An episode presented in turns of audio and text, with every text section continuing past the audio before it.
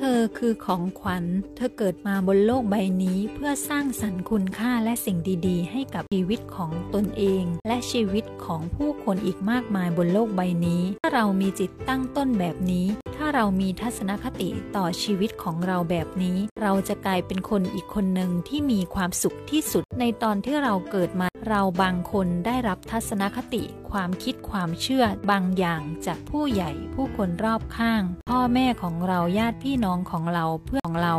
และจากสื่อต่างๆ ทั้งภาพเสียงตัวหนังสือตัวอักษร สิ่งต่างๆ เหล่านั้นทำให้เรารู้สึกในใจส่วนลึกของตัวเองว่าเราเป็นคนไม่ดีพอ เรานั้นไม่พิเศษไม่มีคุณค่าพอ ไม่มีความรู้สึกว่าตนเองเป็นของขวัญพิเศษที่เกิดมาบนโลกใบนี้